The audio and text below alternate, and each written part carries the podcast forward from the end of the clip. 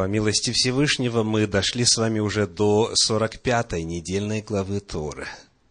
Это вторая недельная глава из книги Деварим, книги Второзакония. И вот сегодня наш отрывок с 3 главы 23 стиха по 7 главу 11 стих. Деварим 3, 23-7, 11. Вопрос, который я приглашаю вас сегодня изучить, звучит так. Есть ли у Бога образ? Есть ли у Всевышнего внешний вид? Как вы думаете? Ответы разные. Кто-то головой отрицательно, кто-то головой утвердительно показывает – есть ли у Бога образ, есть ли у Всевышнего внешний вид? Вот это вопрос на сегодня. И в конце мы постараемся показать значимость правильного ответа на этот вопрос. В нашей недельной главе Торы, в четвертой главе книги Деварим, книги Второзакония, в стихах 12 и с 15 по 19 есть на нашу тему отрывок – Второзаконие, 4 глава, 12 стих, и с 15 по 19. Этот отрывок часто используют в попытке ответить на наш вопрос. Еще раз, Деварим 4, стихи 12 и с 15 по 19. «И говорил Господь к вам из среды огня, глаз слов его вы слышали, но образа не видели, а только глаз» твердо держите в душах ваших, что вы не видели никакого образа в тот день, когда говорил к вам Господь на Хариве из среды огня, дабы вы не развратились и не сделали себе изваяний, изображений какого-либо кумира, представляющих мужчину или женщину, изображение какого-либо скота, который на земле, изображение какой-либо птицы крылатой, которая летает под небесами, изображение какого-либо гада, ползающего по земле, изображение какой-либо рыбы, которая в водах ниже земли. И дабы ты, взглянув на небо и увидев солнце, луну и звезды, и все воинство небесное, не прельстился и не поклонился им, и не служил им, так как Господь Бог твой уделил их всем народам, под всем небом. Вот этот отрывочек часто используют для ответа на вопрос, есть ли у Бога образ. Итак, перед нами четкое заявление, дважды повторяется, что народ не видел никакого образа, когда Всевышний явился физически явился на горе Синай и вслух провозгласил десять заповедей. Потому народ в действительности никого на Синай не видел. Однако, помимо народа, Тора упоминает и иные действующие лица в контексте дарования Торы, в контексте дарования закона. В частности, в книге Исход, в 33 главе, книга Шмот, 33 глава, 11 стих, который описывает тот же самый эпизод дарования Торы. Шмот 33.11, Исход 33.11 сказано. «И говорил Господь с Моисеем лицом к лицу, как бы говорил кто с другом своим. И он возвращался в стан, а служитель его Иисус, сын Навин юноша не отлучался от Скинии. Моше разговаривал со Всевышним лицом к лицу. Дальше. В этой же 33 главе книги Исход стихи с 18 по 23. С 18 по 23. Моисей сказал, покажи мне славу Твою. И сказал Господь, я проведу пред Тобой всю славу мою, и провозглашу имя Иеговы пред тобою. И кого помиловать помилую, кого пожалеть пожалею. И потом сказал он, лица моего не можно тебе увидеть, потому что человек не может увидеть меня и остаться в живых. И сказал Господь, вот место у меня, стань на этой скале. Когда же будет проходить слава моя, я поставлю тебя в расселине скалы и покрою тебя рукою моею, доколе не пройду. И когда сниму руку мою, ты увидишь меня сзади, а лицо мое не будет видимо. Итак, есть ли у Бога образ? Всевышний сказал, лица моего ты не можешь увидеть, но можешь увидеть меня сзади, и я тебя покрою рукой. Есть ли у Всевышнего внешний вид? Конечно, конечно. Нельзя увидеть лицо, потому что человек не может увидеть меня во всей славе. Я вот этот момент хочу подчеркнуть, слова Всевышнего. Перед этим мы читали, что Господь говорил с Маше как? Лицом к лицу. То есть Маше видел лицо Всевышнего. Но тут Всевышний говорит, я проведу перед тобой всю славу мою. То есть будет уникальное явление, когда Всевышний не будет себя скрывать вот тем самым неприступным светом и покажет себя полностью. Так вот, когда вся слава Всевышнего была явлена на горе Синай, тогда Моше мог увидеть Всевышнего только сзади. А так он разговаривал с ним лицом к лицу. Еще одно место.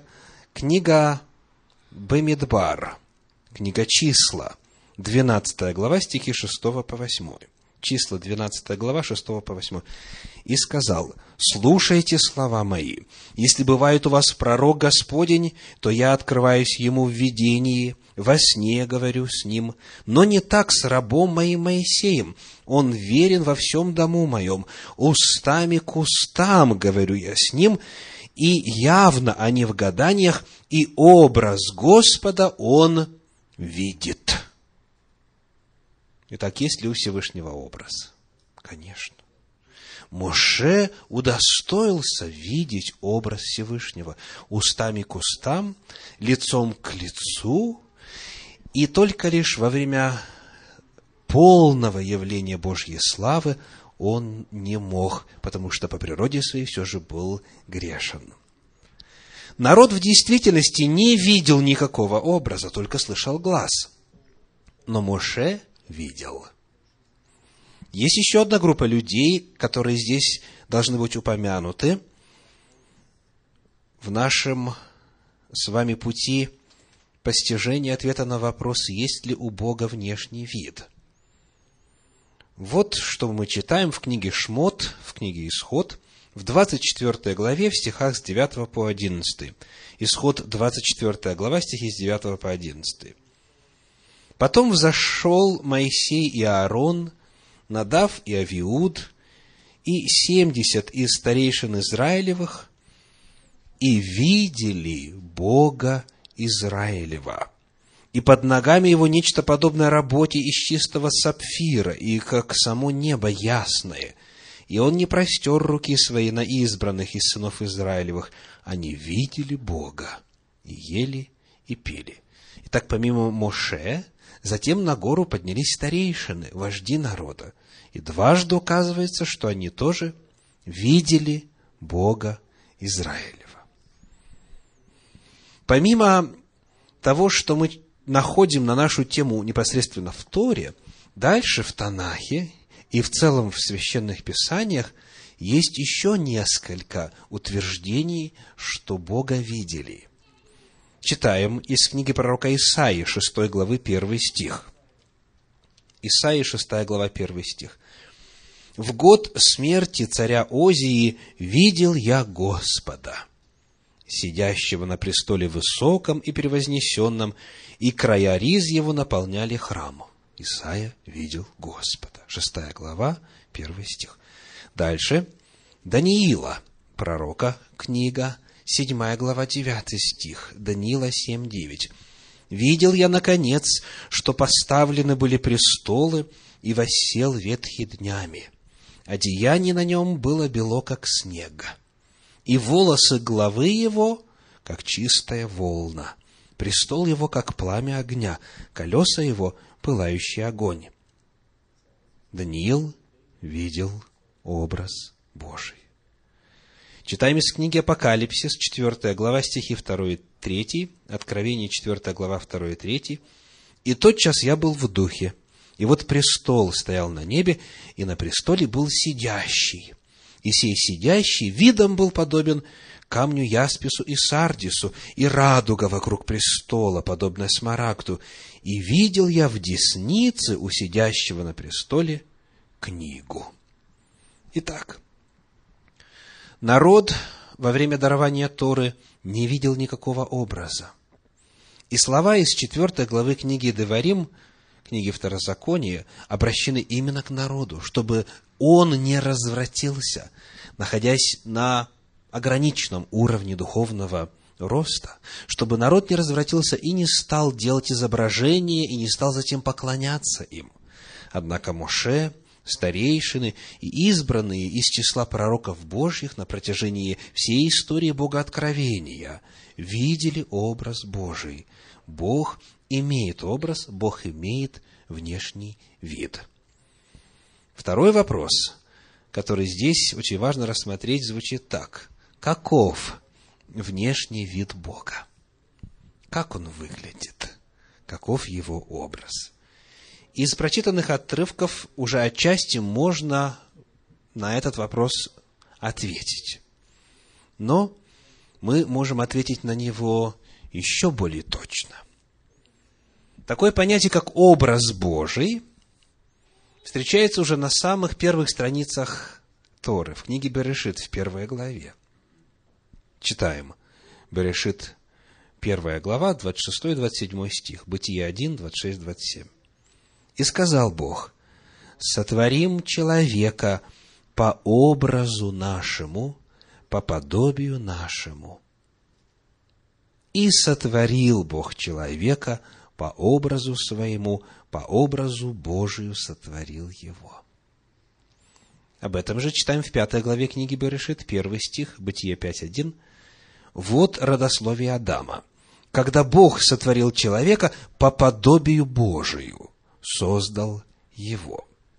Эта истина повторяется в Священном Писании несколько раз. Прочитаем здесь же рядышком в книге Берешит, 9 глава, 6 стих, Бытие 9.6. «Кто прольет кровь человеческую, того кровь прольется рукою человека, ибо человек создан по образу Божию». Итак, как выглядит Бог? Каков образ Бога? Внешне Бог выглядит как человек, потому что человек сотворен по образу Божию.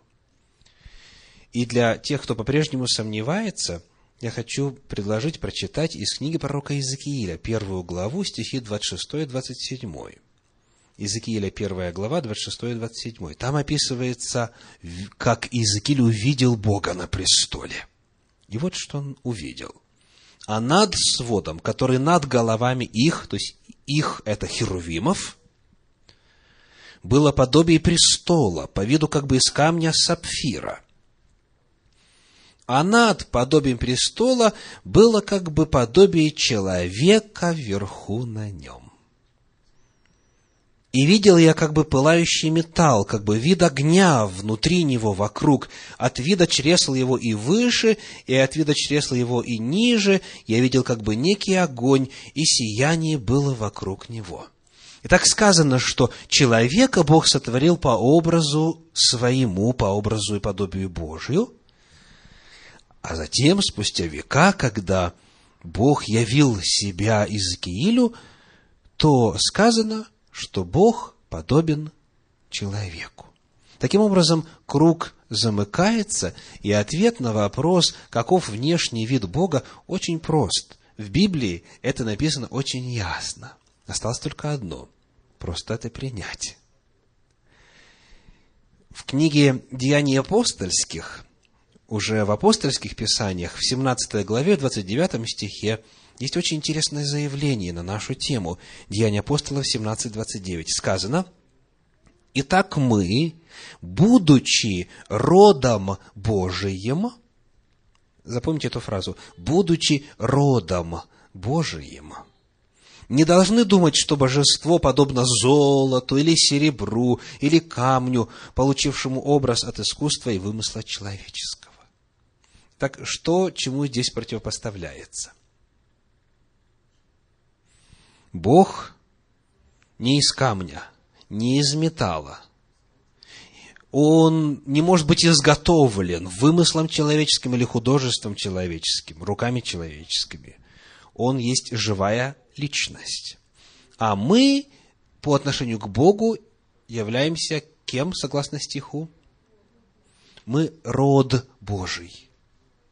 Мы, будучи родом Божиим, то есть мы такого же вида, такого же рода, что касается образа, что касается внешнего вида – ну, и если бы нам тему образа Божия рассматривать подробно, то это касалось бы, касалось бы и иных видов и аспектов богоподобия. Но сегодня нас интересует внешний вид Бога. Потому, отвечая на второй вопрос, каков этот внешний вид, мы узнаем, что Библия говорит, Бог внешне похож на человека. Бог внешне похож на человека. Теперь, Третий вопрос, который очень важен в исследовании этой темы, и он сразу же, как правило, возникает, когда люди об этом узнают. Нам необходимо устранить одну терминологическую путаницу. То есть, выяснить разницу между таким термином, как образ и природа. Образ и природа. Образ – это внешний вид. Образ в нашем контексте – это то, как некто или нечто выглядит. А природа – это то, из чего нечто или некто сделано. Итак, внешне Бог похож на человека, потому что Он нас так создал, Он нас так задумал, чтобы мы были образом Божьим, были по образу Божию сотворены. Но природа Божия и природа наша кардинальным образом отличается. То есть то, из чего Бог сделал, сделан, если э, использовать вот такой вот э, практический язык, то, из чего Бог сделан, и то, из чего мы сделаны, очень далеко друг от друга отстоит. Итак, какова Божья природа? Что говорит Священное Писание, причем неоднократно. Читаем два коротких заявления. Первое из них – это Евангелие от Иоанна, 4 глава, 24 стих. Иоанна 4, 24. Естественно, об этом и в Торе, и в Танахе, и во всех разделах Библии. Сказано коротко, Бог есть Дух. Бог есть Дух. Иоанна 4, 24. То есть, природа Божья, то, что представляет его сущность, это Дух. Дальше. Второе послание Коринфянам, 3 глава, 17 стих говорит, 2 Коринфянам 3, 17, Господь есть Дух. И вот в Слове Божьем разница между Духом и плотью очень четко всегда прослеживается. В частности, я открываю Евангелие от Луки, 24 главу, стихи с 36 по 40. Луки, 24 глава, стихи с 36 по 40. Когда они говорили о сем, сам Иисус стал посреди них и сказал им, «Мир вам!» Они, смутившись и испугавшись, подумали, что видят Духа. Почему такая мысль пришла? Потому что он был распят. Так они в последний раз его видели на кресте, и то издалека. Так вот, они испугались, когда он среди них вдруг появились, и подумали, что это дух. И дальше вот слова Ишуа. Но он сказал им, что смущаетесь? И для чего такие мысли входят в сердца ваши? Посмотрите на руки мои и на ноги мои. Это я сам. Осежите меня, то есть прикоснитесь ко мне, пощупайте меня и рассмотрите, ибо дух плоти и костей не имеет, как видите у меня. И, сказав это, подал им руки и ноги. Итак, дух не имеет, согласно этому отрывку, плоти и костей. Дух по природе представляет собою нетвердую материю. В отличие от нас, живущих во плоти, имеющих ту самую твердую, плотную материю. Так вот, когда говорится в Священном Писании, что Бог похож на человека, речь идет не о схожести природы, а именно о схожести внешнего вида, о схожести образа. Бог, говоря техническим языком, сконструирован из другого материала. Бог есть Дух. Это духовное существо. Мы материальные существа. Мы плотские существа. Дух плоти и костей не имеет. В качестве иллюстрации. Из чего сделаны ангелы? Какова их природа? Да, они духи. Священное Писание об этом говорит неоднократно, в частности, послание к евреям, 1 глава, 14 стих. Евреям 1, 14. Говорит, не все ли они суть служебные духи? Итак, ангелы по природе свои духи. Теперь, второй вопрос. Имеют ли они внешний вид? Ангелы. Описываются ли они в Священном Писании? Описываются. Есть двукрылые ангелы, есть четырехкрылые, есть шестикрылые серафимы и так далее. То есть, они внешне друг от друга отличаются, хотя они духи. То есть, ангел – это духовное существо, он есть дух по природе. Однако, ангела можно изготовить из дерева, камня, металла, льда и так далее, правда? То есть, при одинаковом внешнем виде природа каждого вот этого отдельного изготовленного ангела будет разной. Подобным же образом Бог и мы внешне схожи. Он так задумал. Он создал нас по своему образу и своему подобию. Что касается природы, между нами огромная непреодолимая разница. Он есть дух, мы есть плоть. Означает ли это теперь, раз у Бога на самом деле есть внешний вид, что его можно нарисовать, или сделать статую, или барельеф, и, соответственно, этому образу, этому изображению поклоняться, служить, совершать духовные действия, молитвы и так далее.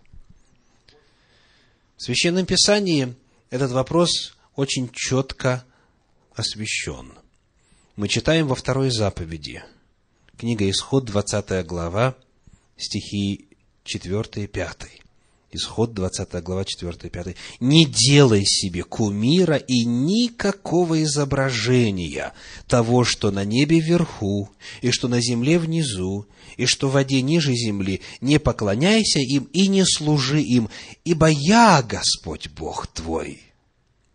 И далее.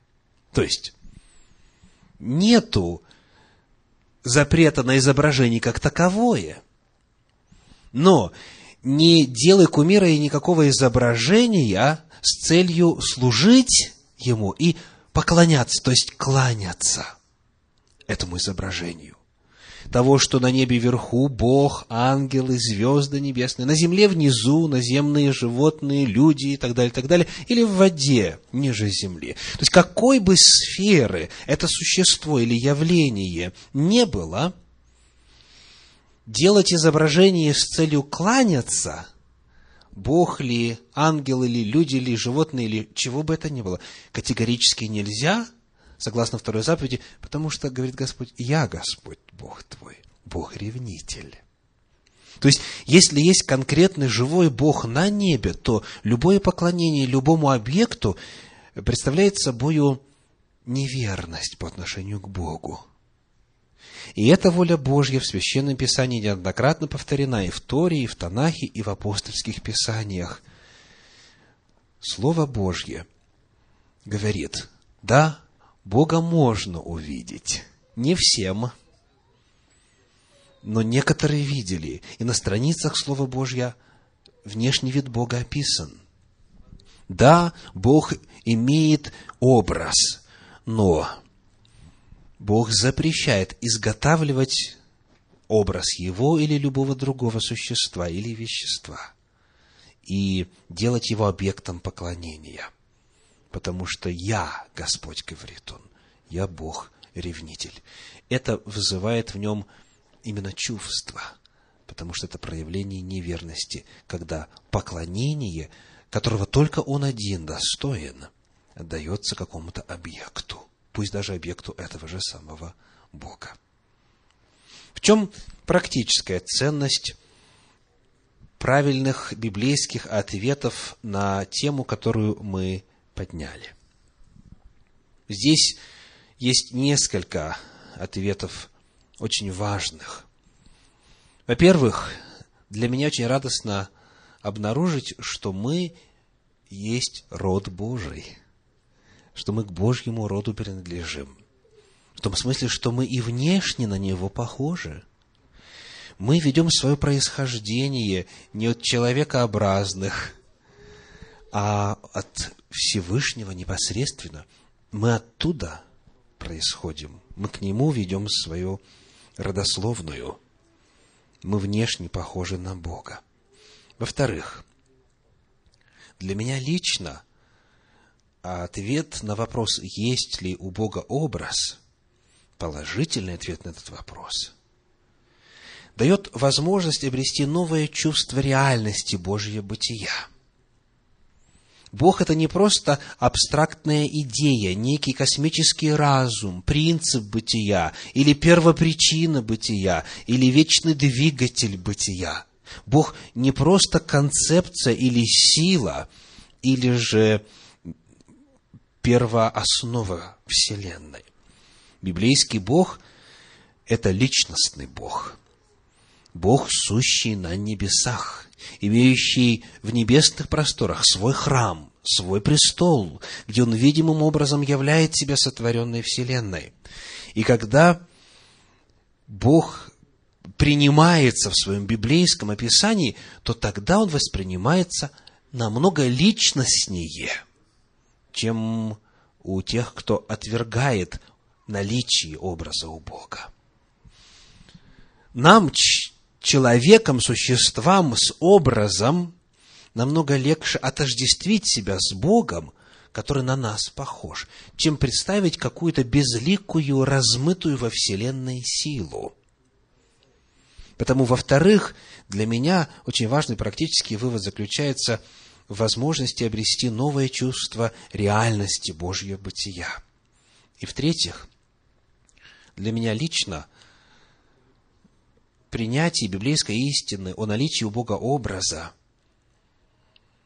очень обогащает мою молитвенную жизнь.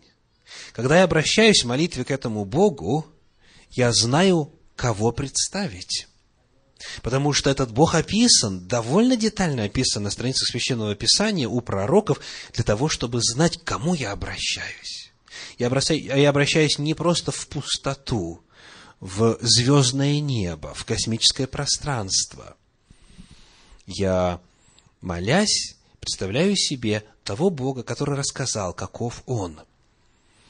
В молитве ответ на вопрос, есть ли у Бога образ, для меня лично наиболее значим, потому что я веду разговор с, с конкретным живым существом, у которого есть система координат, которая находится в конкретном реальном месте во Вселенной.